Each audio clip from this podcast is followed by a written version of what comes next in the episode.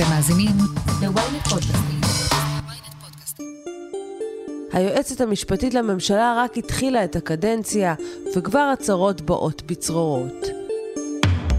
אני סיוון חילאי, וזאת הכותרת. כבר ביום הראשון לתפקיד, עורכת הדין גלי בהרב-מיארה מצאה את עצמה בלב סערה ציבורית. אתמול בערב נפגשה היועמ"שית הטריה עם ראש הממשלה נפתלי בנט, שר המשפטים גדעון סער והשר לביטחון פנים עומר ברלב, בכדי לדון בטענות לריגול של המשטרה אחר אזרחים ללא צווי בית משפט, כפי שדווח בתחקיר כלכליסט. התחקיר שמעורר זעם רחב ומגביר את חוסר האמון של הציבור במשטרה ובמערכת המשפט, שם את בהרב-מיארה במבחנה הראשון. האם תמליץ להקים ועדת חקירה ממלכתית? ואם כן, האם תקדם חקירה של המעורבים בפרשה והעמדתם לדין? מי שמכיר אותה אומר שהיא אישה אמיצה, שהיא יודעת לחתוך ושהיא לא ממצמצת. כתבת המשפט של וויינט וידיעות אחרונות טובה צימוקי על האישה הראשונה בתפקיד המשפטי החשוב במדינה. אני מבקש להזמין את היועצת המשפטית לממשלה החדשה הנכנסת, עורכת הדין גלי מיארה. כבוד היועצת, בבקשה.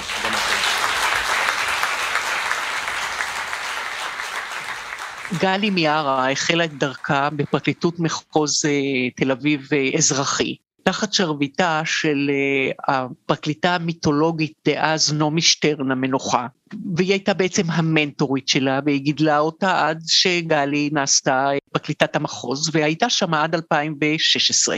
ואז היא יצאה לשוק האזרחי, והיא הייתה יועצת, לא שותפה במשרת אדמו"ר, יועצת לעניינים משפטיים, וככה היא עבדה במשך שש השנים האחרונות.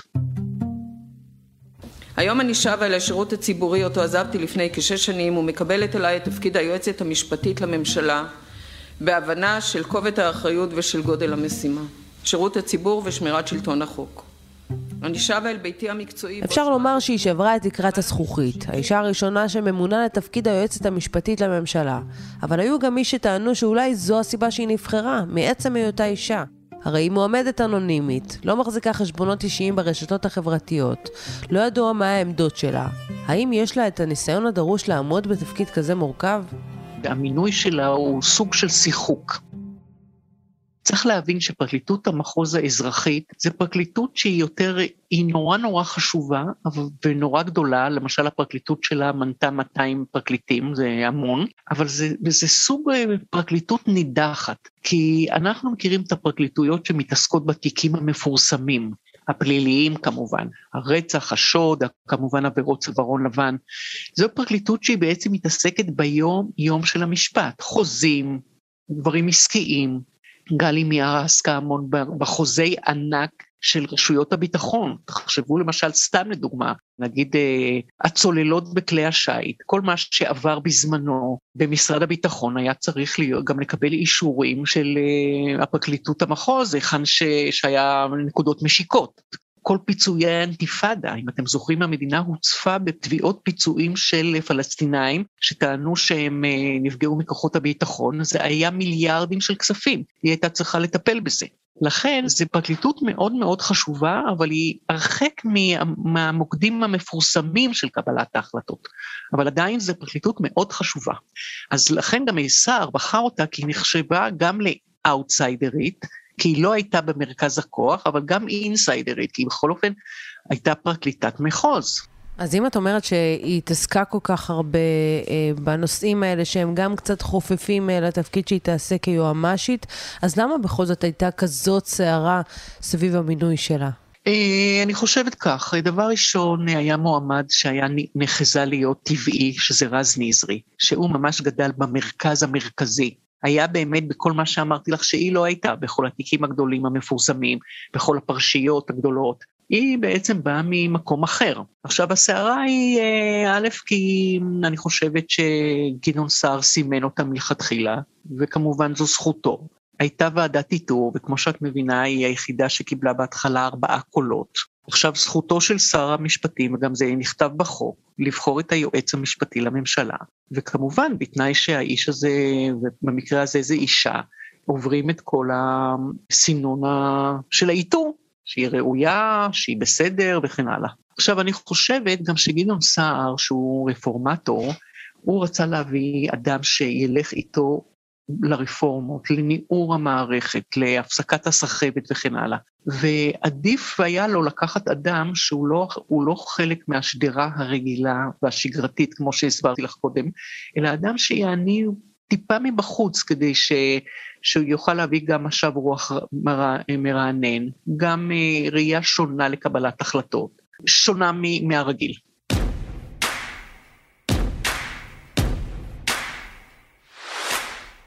היום הודעתי לבאי כוחו של ראש הממשלה, מר בנימין נתניהו, על החלטתי להעמידו לדין בכתב אישום הכולל שלושה אישומים. אי אפשר להתעלם אבל מזה שבערב-מיארה נכנסת לתפקיד אחרי קדנציה סוערת של קודמה אביחי מנדלבליט, כנראה הסוערת ביותר שהייתה כאן בישראל, ובואי תנסי רק להסביר לנו עם מה היא תצטרך להתמודד, איזה תיקים מנדלבליט השאיר לה בירושה. אז אני רק רוצה לתקן את הרושם. אין יועץ משפטי שלא עמד בעין שערה, תמיד נכנס יועץ משפטי, או שצריך להעמיד לדין את אריה דרי, או לסגור או לפתוח את האי היווני, או אולמרט, או קצב. תמיד יש פרשיות לא נורמליות. כמובן שאצל מנדלבליט זה היה פעם ראשונה שהוחלט להעמיד לדין ראש ממשלה מכהן, כי כמו שאנחנו זוכרים, אולמרט שהוא עמד לדין זה היה אחרי שהוא כבר התפטר. פה יש לך ראש ממשלה מכהן, עם כל מה שנלווה לזה, הסוגיות המשטריות, הפוליטיות וכו'. עכשיו, היא באופן, בעצם מה שהזדמן לה זה רק בשבועיים האחרונים, פרשת פגסוס. אבל אם לא, הייתי אומרת שהיא יכלה להיכנס לתפקיד שלה יחסית ביותר נעימים, כאשר כמובן מה ששמע כל הזמן מרחף מעל הראש זה תיקי נתניהו. בימים האחרונים פורסמו טענות שגויות בתקשורת על דברים שכביכול הסכמתי להם. כגון הטענה שהסכמתי לקלון. זה פשוט לא נכון. וכמו שאנחנו זוכרים, שבועיים לפני סיום תפקידו של מנדלבליט, הוא היה צריך לקבל הכרעה בנושא של עסקת טיעון עם נתניהו או לא. אז זה ירד במקרה מהפרק, אבל אני מניחה שגם היא תצטרך להתייחס לכך. כן, אז יש לפניה את עסקת הטיעון עם נתניהו, דוד ביטן, מאחז אביתר. הכניסה שלה לתפקיד תעכב את הטיפול בתיקים האלה? תראי, התיק של נתניהו למשל, זה תיק שמתנהל בבית המשפט. הוא בעצם יצא מזמן את תחנת הרכבת של הפרקליטות, אבל הוא כל הזמן מעסיק את הפרקליטות, כל הזמן, כי העורכי הדין של בינתיים של נתניהו נותנים פייט. אז כמו שראינו עכשיו, הם הגישו בקשה להפסיק את המשפט בגלל פרשת פגסוס, והיא הייתה מיד אתמול צריכה לקבל הכרעה, האם לבקש מבית המשפט, כלומר לדחות את הבקשה של הסנגורים או להמשיך.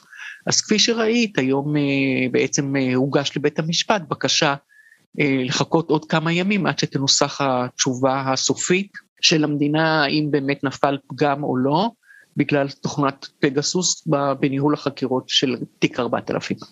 עכשיו ככה, דוד ביטן זה פרטיק שמתנהל, כמובן שעורכי הדין שלו, אם יש להם טענות לגבי איך שניהלו את התיקים שלהם או לא, אז הם עושים את זה בבית המשפט. את המשפט אם צריך, הוא יבקש מהפרקליטות לתת הבהרות. עכשיו, סוגיית אביתר זה למעשה סוגיה פוליטית. תעלה ותרד במישור הפוליטי, מדי פעם אני מניחה שהיועץ המשפטי לממשלה והפרקליטות יצטרכו לתת חוות דעת על הקרקעות, אם זה כן חוקי, לא חוקי וכן הלאה. אבל זה, זה, לפחות אביתר זה יותר סוגיה פוליטית, של תוך הקואליציה, ולא משפטית. מיד נמשיך עם הכותרת, אבל לפני כן, הפסקה קצרה. היי, אני משי היד, ואני רוצה להזמין אתכם לאבק פיות, פודקאסט דיסני המצליח ביותר בישראל. לא, זה לא פודקאסט לילדים. בכל פרק ניצא למסע נוסטלגי בעקבות הסיפורים הכי מעניינים של חברת האנימציה הגדולה בעולם. הכוכבים המפתיעים שעמדו מאחורי הדמויות של מלך האריות, מולן, אלאדין, פוקאונטה, סובת הים הקטנה. הצד האפל מאחורי סיפורי הנסיכות והאבירים, וגם איך המכשפות הפכו לסמל סקס. חפשו אבק פיות בוויינט או באפליקציית הפודקאסטים האהובה עליכם.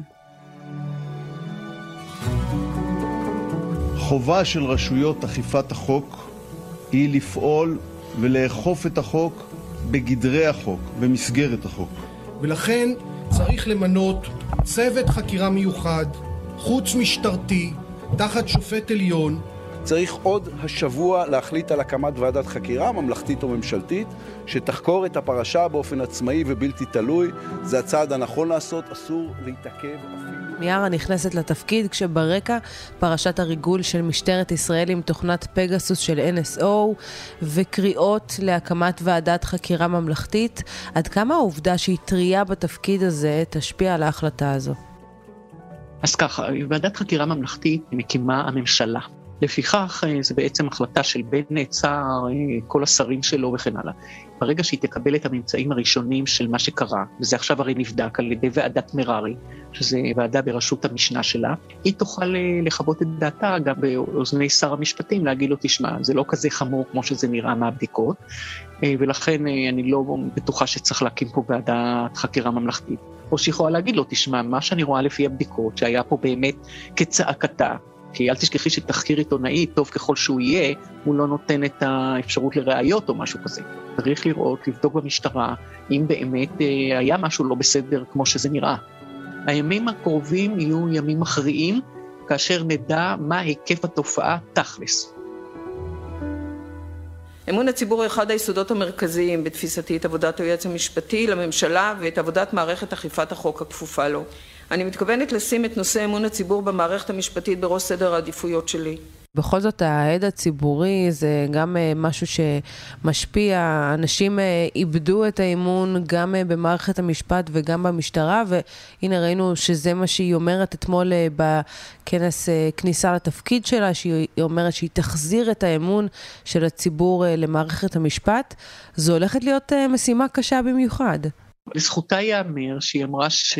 היא לא רק האשימה את כל מיני גורמים בהסתה ואת הרשתות, כמובן ציינה את זה ואמרה שיש מסע מאוד קשה נגד שלטון החוק, אבל היא גם אמרה, אנחנו צריכים גם להסתכל פנימה אצלנו ולראות מה לא בסדר, ולמשל, השר המשפטים שדיבר לפניה, דיבר על אובדן אמון הציבור, בגלל ההתמשכות ההליכים הקשה, גם בפרקליטות. הזמן השיפוטי היקר צריך להיות מוקצה לעיקר. והעיקר חייב להיות כזה שמתנהל ביעילות באופן שהענישה היא אפקטיבית והיא מרתיעה. הוא אמר שזה לא ייתכן שתיקים עד שתהיה הכרעה בהם יימשכו שנים. ראינו למשל עם המקרה של דרי, שהטיפול בתיק שלו נמשך שש שנים, זה משהו שלא יעלה על הדעת. לא יכול להיות שהחקירות במשטרה יימשכו עד אין קץ, ואחר כך ש... עד שמתקבלת הכרעה בפרקליטויות, ועד שזה מגיע ליועץ המשפטי לממשלה, זה ייקח שש שנים בסך הכל, זה משהו לא נורמלי. פה היא יכולה באמת אה, לעשות כל מיני, א', להגביל את משך החקירות של המשטרה, להגיד להם אתם צריכים לגמור אה, תוך כמה זמן. יכול להיות גם שישנו את הסיווג של החשדות, כי היום אחת הטענות לגבי הפרקליטות ולגבי היועץ הייתה שאתה מתחיל משוחד ואחר כך אתה בעצם מגיש רק בזה וזה. אז גם כן עניין שיוצר ציפיות ציבוריות לפעמים, ואז פתאום שסוגרים תיק עם, עם עבירה מאוד נמוכה, אז הציבור אומר, אז מה, רדפו את האיש שש שנים, בסוף זה מה שמצאו עליו. כל הדברים האלה צריכים עיון מחדש. ובגלל באמת כל הפרשיות שיש כל השנים, אז הם אף פעם לא, לא לקחו זמן כדי לבדוק את ההתנהלות שלהם מההתחלה ועד הסוף. היא טוענת שהיא תעשה את זה.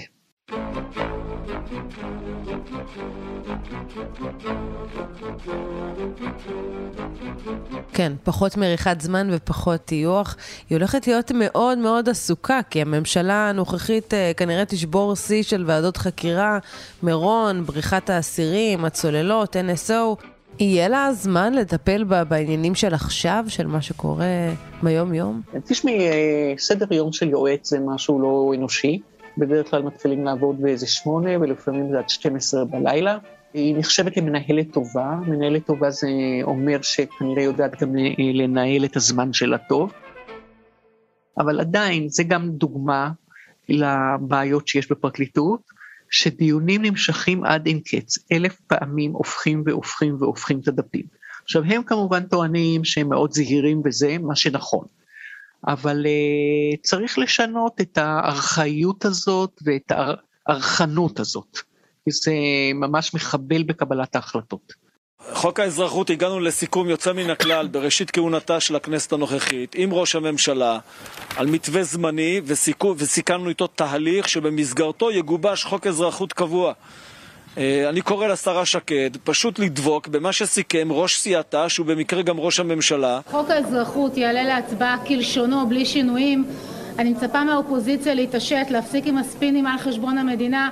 חוק יסוד ההגירה לא יכול להחליף את חוק האזרחות.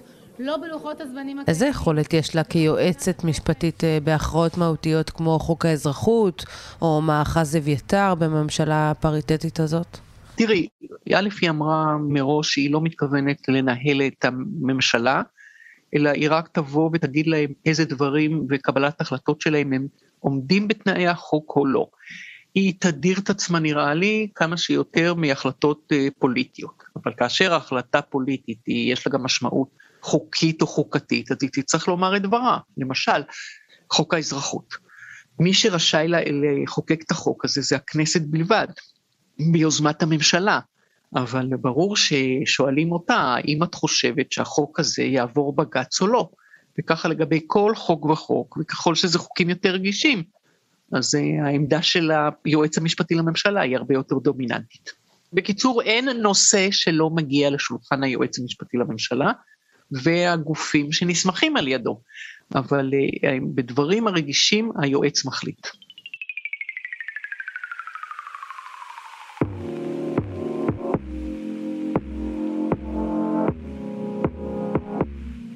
איך את חושבת שהיא תתקבל בעיני הציבור אחרי שבאמת היו כל כך, הדעות היו כל כך חלוקות לגבי אביחי מנדלבליט, ואפילו היה צריך להיות מלווה בהבטחה? איך התייחסו אליה כאישה שמגיעה גם ניטרלית יותר לתפקיד הזה? אולי היא תתפס באור יותר חיובי? אני חושבת שיתנו לה ימי חסד, אין לי ספק בזה. גם ירצו לתהות על קנקנה, ירצו לראות איך היא מטפלת בכל מיני נושאים. בואי נאמר גם שגדעון סער חיכה לה כדי לקבל החלטה אם הולכים או לא על פיצול התפקיד היועץ המשפטי לממשלה, שזה דבר מאוד אה, מרכזי, נראה אם הוא ירצה לעשות את זה או לא. כאמור היא תיבחן בהחלטות, והחוכמה היא לקבל החלטות, כאשר יש נושאים שהם כל כך שנויים במחלוקת, ובמדינת ישראל כל נושא כמעט הוא שנוי במחלוקת. מי שמכיר אותה אומר שהיא אישה אמיצה, שהיא יודעת לחתוך, ושהיא לא ממצמצת. אז אנחנו נראה את זה. יפה, שיהיה לה בהצלחה. טוב, הצימוקי, תודה רבה לך. תודה רבה לך, להתראות. עד כאן הכותרת להפעם. אתם מוזמנים לעקוב אחרינו בוויינט או איפה שאתם שומעים את הפודקאסטים שלכם. אם זה קורה בספוטיפיי או באפל פודקאסט, אתם מוזמנים גם לדרג אותנו ולהזין לפרק נוסף שלנו על תפקיד היועמ"ש, לבחור את האיש החזק בישראל, וגם לפרק על ועדת החקירה שתקום בפרשת אן אס או. וכמובן, אל תשכחו לשלוח את הפרק לחבר שעדיין לא שמע את הכותרת של היום. עורך הפודקאסטים אורון טוביה, קאי סלם סייע בעריכת הפרק, דניאלה מוסי פיקה. על הסאונד, ניסו עזרן, עטילה שומפלבי הוא גם חבר בצוות הכותרת. אני סיוון חילאי, ניפגש בפעם הבאה.